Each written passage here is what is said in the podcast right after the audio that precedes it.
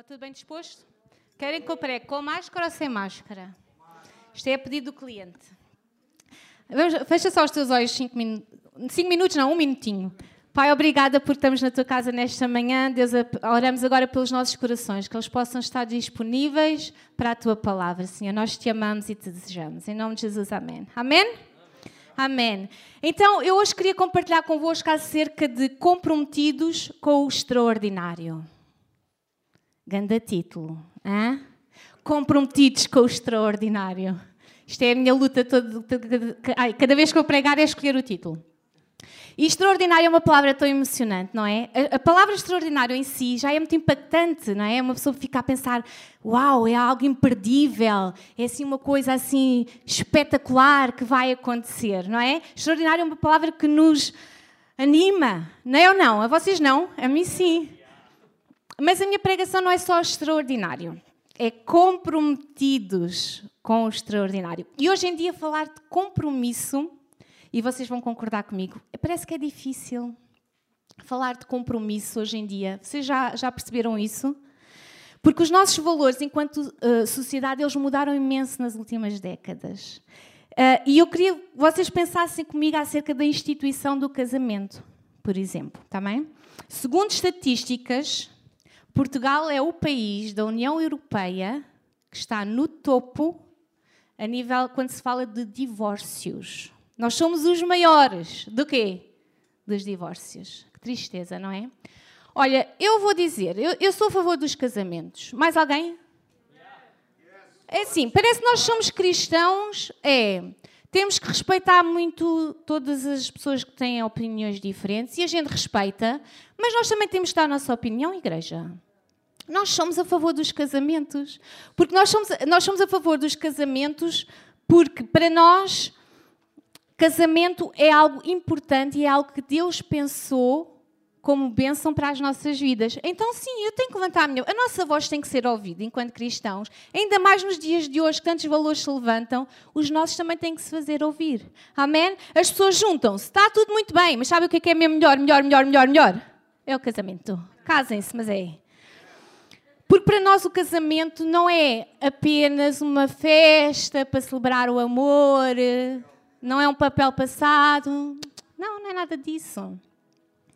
Nós, enquanto cristãos, para nós é um dia que, diante da nossa família, dos nossos amigos, não é? mas acima de tudo, diante de Deus, nós nos comprometemos a viver como um só.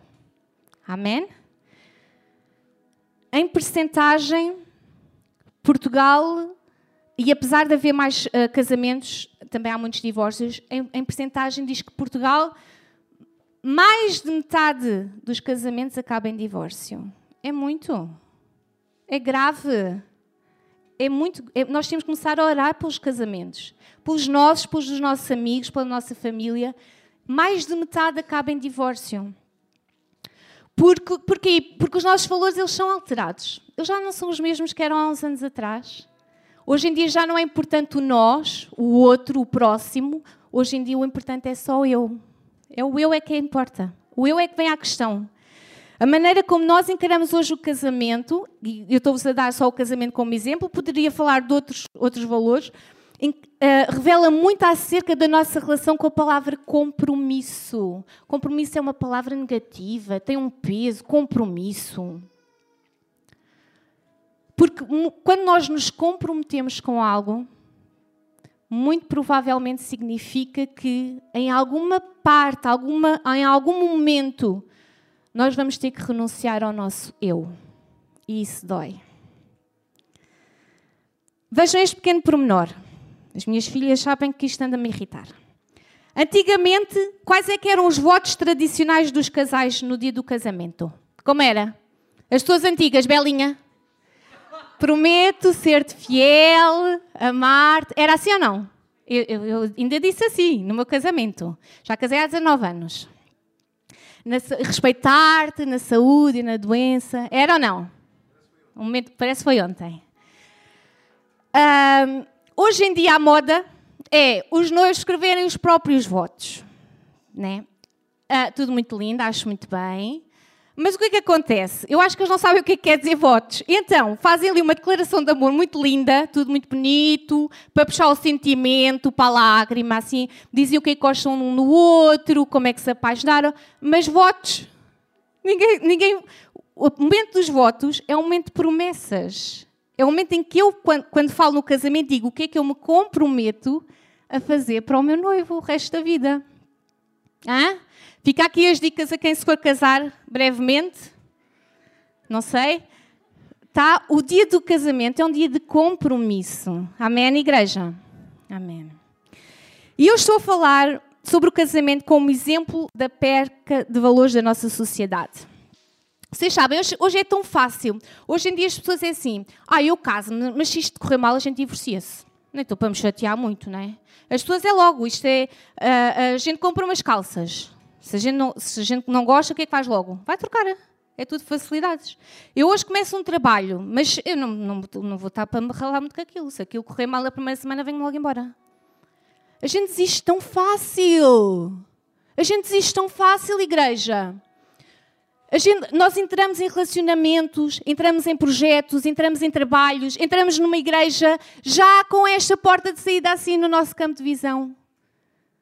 Se isto não correr bem, eu vou-me embora, eu desisto. Não estou para me chatear. Sempre que há a opção de fracasso, eu já estou posicionada para ele. Sempre que há a opção de desistência, eu já estou posicionada para ir fracassar, mais tarde ou mais cedo, igreja. Mas houve nesta manhã, Deus não deseja que os seus filhos vivam no fracasso. Seja em que esfera for da tua vida, Deus não deseja isso para ti. Deus tem planos diferentes. Sim, vocês sabiam? Deus tem planos diferentes para a tua vida. Diz em Jeremias 29, 11, o profeta diz ao povo de Israel: Porque sou eu que conheço os planos que tenho para vocês, diz o Senhor, e ouve nesta manhã: planos de fazê-los prosperar e não lhes causar dano, planos de dar-lhes esperança em um futuro. Deus tem planos para nós, seu povo. Deus tem planos para ti. E por esses planos não entra fracasso. Não tem nada a ver com fracasso, com desistência. Deus tem planos para tu viveres o extraordinário de Deus. Mas isso vai requerer compromisso. Isso requer da tua parte compromisso. Requer que tu estejas comprometido com o quê? Com viver o extraordinário de Deus. Com viver uma vida extraordinária, fora do comum que só Deus pode trazer. Amém? Então eu gostava que hoje nós aprendêssemos com um jovem rapaz que vive algo extraordinário na sua vida. E o seu nome era Davi. E o que é que Davi fez? Ele matou um gigante. Todos conhecem a história? Mais ou menos todos? Uh, vocês sabem, nós já estamos tão habituados às histórias da Bíblia que às vezes já não nos causam impacto. A gente lê isto como se lesse outra coisa qualquer. Mas nós estamos a falar de um miúdo com 20 anos ou menos matar um homem zarrão, que ainda por cima era militar, tá? pai com uns 3 metros de altura. Não é assim nada comum, pois não?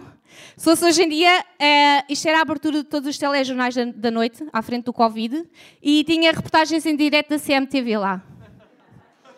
Porque isto é, ouçam, isto é extraordinário. Isto é incrível. Davi é um rapaz comum, era um pastor, cuidava das ovelhas, mas ele vive algo extraordinário. Deus não chama pessoas extraordinárias, não há. Ele vive pessoas comuns, como eu, como tu, para viverem algo extraordinário. E Deus tem algo extraordinário para a tua vida, igreja. Amém?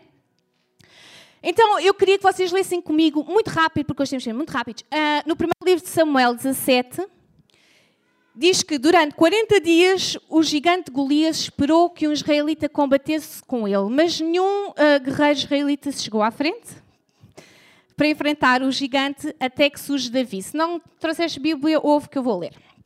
Do 20, versículo 20 ao 23. Davi então se levantou de madrugada pela manhã e deixou as ovelhas com guarda e carregou-se e partiu como José lhe ordenara. E chegou ao lugar dos carros quando já o exército saía em ordem de batalha e a gritos chamavam à peleja. E os israelitas e filisteus se puseram em ordem fileira contra fileira. E Davi deixou a carga que trouxera na mão do guarda da bagagem e correu à batalha e chegando perguntou se os irmãos estavam bem. E estando ele ainda falando com eles, eis que vinha subindo do exército dos filisteus o homem guerreiro, cujo nome era Golias, o filisteu de Gate, e falou conforme aquelas palavras, e Davi as ouviu. Então diz que Davi ele sai do campo onde ele pastoreava as ovelhas e, como era obediente aos pais, e os filhos devem ser obedientes aos pais, amém? Amém. Ele foi ver os irmãos, se os irmãos estavam bem na batalha. E quando ele chega lá, ele encontra aquele cenário de guerra. De um lado, na colina, estavam os israelitas, no outra colina estavam os filisteus a desafiar à batalha. O que é mais interessante é que Davi, o que ele ouve, já o exército israelita vinha a ouvir há mais de um mês. O que ele ouve, para ele foi novidade, mas para os outros não eram. Golias todos os dias gritava para o exército israelita para escolherem um homem para lutar com ele. E se esse guerreiro ferisse Golias, os filisteus seriam servos dos israelitas. Mas se Golias vencesse o guerreiro, os israelitas teriam de ser servos dos filisteus. Ouve isto, uma coisa muito importante. Há lutas que são só para ti. Há lutas que são tuas e que mais ninguém pode vencer mais ninguém pode chegar na batalha e ganhar. São tuas, são para ti. Não esperes que outros chegam à frente, porque eles nunca vão chegar. A luta é tua. Aquela luta era para Davi, ninguém a poderia ter vencido se não fosse ele. Talvez tu não sejas um guerreiro, ouçam, Davi também não era. Ele era um pastor. Mas não tenhas medo de entrar na batalha. Deus vai te capacitar para a luta, não tenhas medo. Apenas deixa os teus ouvidos bem abertos para tu saberes qual é o momento certo para tu entrares na batalha. Amém? E Davi ouviu naquele dia. Um coração sensível ao Santo Espírito de Deus não tem receio de combater, porque ele conhece bem quem o enviou. Amém? E quem o enviou é quem lhe vai dar a vitória. Mas há um pormenor muito importante nesta história que ele pode fazer toda a diferença, tal como fez na história de Davi, ele pode fazer diferença na tua história. É que Davi ele não luta para se defender ele mesmo, ele não luta para defender a sua família. Sabem por quem é que ele luta? Por Deus. Ele vai à batalha para honrar o nome de Deus, para glorificar o nome de Deus. Diz no versículo 45 ao 47. Davi, porém, disse ao filisteu: Tu vens a mim com espada e com lança e com escudo. Porém, eu venho a ti em nome do Senhor dos Exércitos, Deus dos exércitos de Israel, a quem tens afrontado. Hoje mesmo o Senhor te entregará na minha mão e ferir-te-ei e tirar-te a cabeça e os corpos do arraial dos filisteus. Darei hoje mesmo às aves do céu e às feras da terra, e toda a terra saberá que há Deus em Israel. E saberá toda esta congregação que o Senhor salva, não com espada nem com lança, porque do Senhor é a guerra e Ele vos entregará na nossa mão. Tem sabedoria, tem discernimento para aprenderes, para ouvires, para saber se as lutas estás a querer entrar, se elas são por ti, por vingança. Que feia, que palavra feia, não é? São para te honrares a ti ou são para honrares o nome de Deus, porque é isso que vai fazer diferença no final da tua história. A tua vitória depende de tu discernires. Amém? Vê se o teu coração está no sítio certo se está com o propósito certo. Se tu queres derrubar esse gigante, certifica-te por quem tu lutas, se por ti, se por Deus. Mas se hoje tu reconheces, tu vais entrar na luta para honrar o nome de Deus, então tu vais necessitar de duas armas imprescindíveis para a tua batalha. A primeira arma chama-se disciplina. Para comprometidos com, com o extraordinário, para eu viver o extraordinário de Deus, eu preciso de me comprometer com a disciplina. O que é, é disciplina? Perguntam vocês. Pode ser definida, Wikipédia, pode ser definida como a capacidade que uma pessoa tem de fazer alguma coisa, mesmo que num primeiro momento não traga qualquer tipo de prazer, satisfação ou sensação de realização, mas que se mostra extremamente benéfica a longo prazo. Ou seja, são coisas que eu faço todos os dias, que nem, nem me apetece, mas que a seu tempo vão dar fruto. É a disciplina que te vai eh, manter motivado para atingir os teus objetivos. Mesmo naqueles dias em que tu não tens a menor vontade de realizar qualquer tipo de tarefa, porque houve uma coisa, tu não vais estar sempre motivado. Todos nós temos os nossos dias. Então nós temos que aprender a sermos disciplinados. Amém? Vamos ver o exemplo de Davi. Versículos 34 a 36. Teu servo apacentava as ovelhas de seu pai, e quando vinha um leão e um urso e tomavam uma ovelha do rebanho, eu saía após ele e o feria e livrava-a da sua boca, e quando ele se levantava contra mim, lançava-lhe mão da barba e o feria e o matava. Assim faria o teu servo o leão como o urso. Assim será este incircunciso filisteu como um deles. O que é que Davi nos mostra aqui, igreja? É que ele já estava habituado a matar gigantes. Estão a perceber? Não, não foi a primeira vez dele. Não foi a primeira vez, aquilo não era novidade para ele. Era hábito. E porque era hábito, ele estava preparado naquele dia para enfrentar aquele gigante. A disciplina mantém-nos preparados. Talvez não seja o momento certo para tu entrares na batalha hoje. Porque tu tens de trabalhar melhor a disciplina. Tu tens de comprometer primeiro com a disciplina. E garante, é garantido que Deus vai te dar a vitória. Amém? Eu não sei. Eu não sei qual é o teu gigante. Talvez seja o teu relacionamento, o teu casamento, talvez seja um trabalho novo, alguma dificuldade, alguma doença até. Eu não sei o gigante que tu tens diante de ti, mas Deus sabe. Deus sabe e Deus nesta manhã relembra-te: queres matar o gigante? Começa com disciplina hoje, pequenas coisas a cada dia e tu vais derrubá-lo. Amém? Olha só mais uma estatística para exemplificar. Vocês gostam das estatísticas? Para exemplificar a nossa falta de compromisso com a disciplina. Sabem, Portugal é um dos países onde se trabalha mais horas e se produz menos. Percebem o que, é que eu quero dizer? Nós passamos muitas horas no, trabalho, no trabalho, mas trabalhar está quieto. Tem que haver o cafezinho, tem que, né? Disciplina é quando eu faço o meu melhor todos os dias. Não é só na primeira semana que eu entro para o trabalho, é todos os dias eu vou dar o meu melhor. Amém? Isto é pensamento de campeão. John Maxwell diz o seguinte: quanto mais disciplinado te tornas, mais fácil a vida se torna. Pequenas disciplinas repetidas com consistência todos os dias levam a grandes conquistas ganhas com o tempo. Então, tu queres matar um gigante? Começa hoje, compromete-te com a disciplina. Em segundo lugar, a segunda arma para tu derrubares esse gigante para viveres o extraordinário de Deus, tu tens de te comprometer a viver uma vida com ousadia, tá? Segundo a Timóteo 1:7 diz assim: Pois Deus não nos deu um espírito de covardia, mas de poder, de amor e de equilíbrio. Talvez tu hoje penses em ti assim: Oh, Catarina, mas é que eu não sou nada corajoso. Eu não sou uma pessoa que gosta de arriscar, eu não gosto de sair da minha zona de conforto, uh, eu não gosto de estar esse espaço assim tão, tão grandes para mim, eu, eu prefiro ficar aqui sossegadinho. E sabem uma coisa, tudo bem, tu seres assim não tem problema nenhum. Porque, ao contrário da disciplina, que é algo que tu precisas fazer todos os dias, ousadia, tu não precisas ser ousado todos os dias, tu precisas ser ousado no momento certo. Precisas ser ousadia no momento certo, na oportunidade certa. Amém?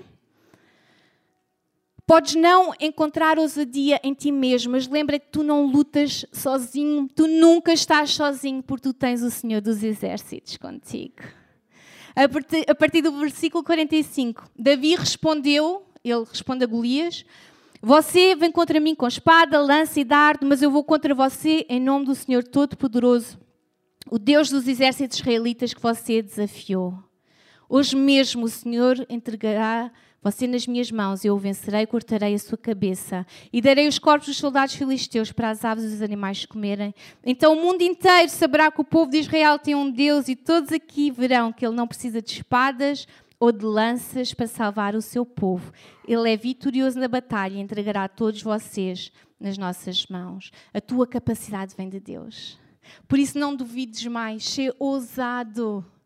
Ser ousado, Deus garante a tua vitória para viveres o extraordinário de Deus. Se vai ser um momento desconfortável, oh yeah. Vai ser um momento desconfortável. Sabes porquê? Porque tu vais ter que avançar mesmo sem saber se vai correr bem. Sabem que outro nome para isto? Fé. A fé caminha com a ousadia. Uma é o combustível da outra. A nossa fé em Deus, ela garante-nos que Deus é conosco e que nós podemos ser ousados. Nós podemos avançar não sem medo, mas mesmo com medo, porque maior é o que está em mim do que aquele que está no mundo. Tony Gaskins diz o seguinte: as portas vão ser abertas aos que tiverem a ousadia de bater à porta. Davi chegou-se à frente, um simples pastor, e ele matou aquele gigante. Não é apenas uma historiazinha para nos entreter, ele matou aquele gigante. E Deus relembra-te hoje: tu podes matar o teu gigante. 48 a 51, vai verem o final da história. Então Golias começou novamente a caminhar na direção de Davi. E Davi correu rápido na direção da linha da batalha dos filisteus para lutar contra ele. Enfiou a mão na sua sacola, pegou uma pedra e com a funda a atirou em Golias. A pedra entrou na testa de Golias e ele caiu de cara no chão. Então Davi, correndo, Correu, ficou de pé sobre Golias, tirou a espada dele da bainha e o matou, cortando com ela a cabeça dele. E assim Davi venceu Golias e o matou apenas com uma pedra. Quando os filisteus viram que o seu herói estava morto, fugiram. Tu podes matar o teu gigante. Ser disciplinado, ser ousado. Fica de pé comigo nesta manhã, nós vamos orar. Fecha os teus olhos. Vê esse gigante grande à tua frente, não tenhas medo. Não tenhas medo. Deus prepara-te para a batalha, Ele é contigo. Tu podes derrubar, apenas tem fé e acredita que Deus já te deu esse gigante. Deus já te deu. Já está vencido. Pai Santo, tu conheces os nossos corações nesta manhã, Deus. Queremos estar confiados em Ti, Senhor, confiantes em quem Tu és em nós, Senhor, sabendo que Tu falas connosco através da Tua palavra, Pai. E hoje nós podemos aprender com este jovem pastor, Senhor, como ele dependia de Ti, Senhor, e por ele depender de Ti, ele conseguiu este feito extraordinário na sua vida, Deus. Que nós possamos viver o extraordinário que Tu tens para nós, Senhor. Nós não possamos estar calados nem confortáveis, ó Senhor, no nosso canto, Deus, mas leva-nos para a frente Dá-nos ousadia, Senhor, para vivermos o teu extraordinário, Deus. Em nome de Jesus, agradece já a Deus, agradece a Ele, agradece Deus, agradece Deus, porque esse gigante vai ser derrubado em nome de Jesus. Amém, aleluia, agradece a Ele, amém. Aleluia, glória ao teu nome, Jesus, amém.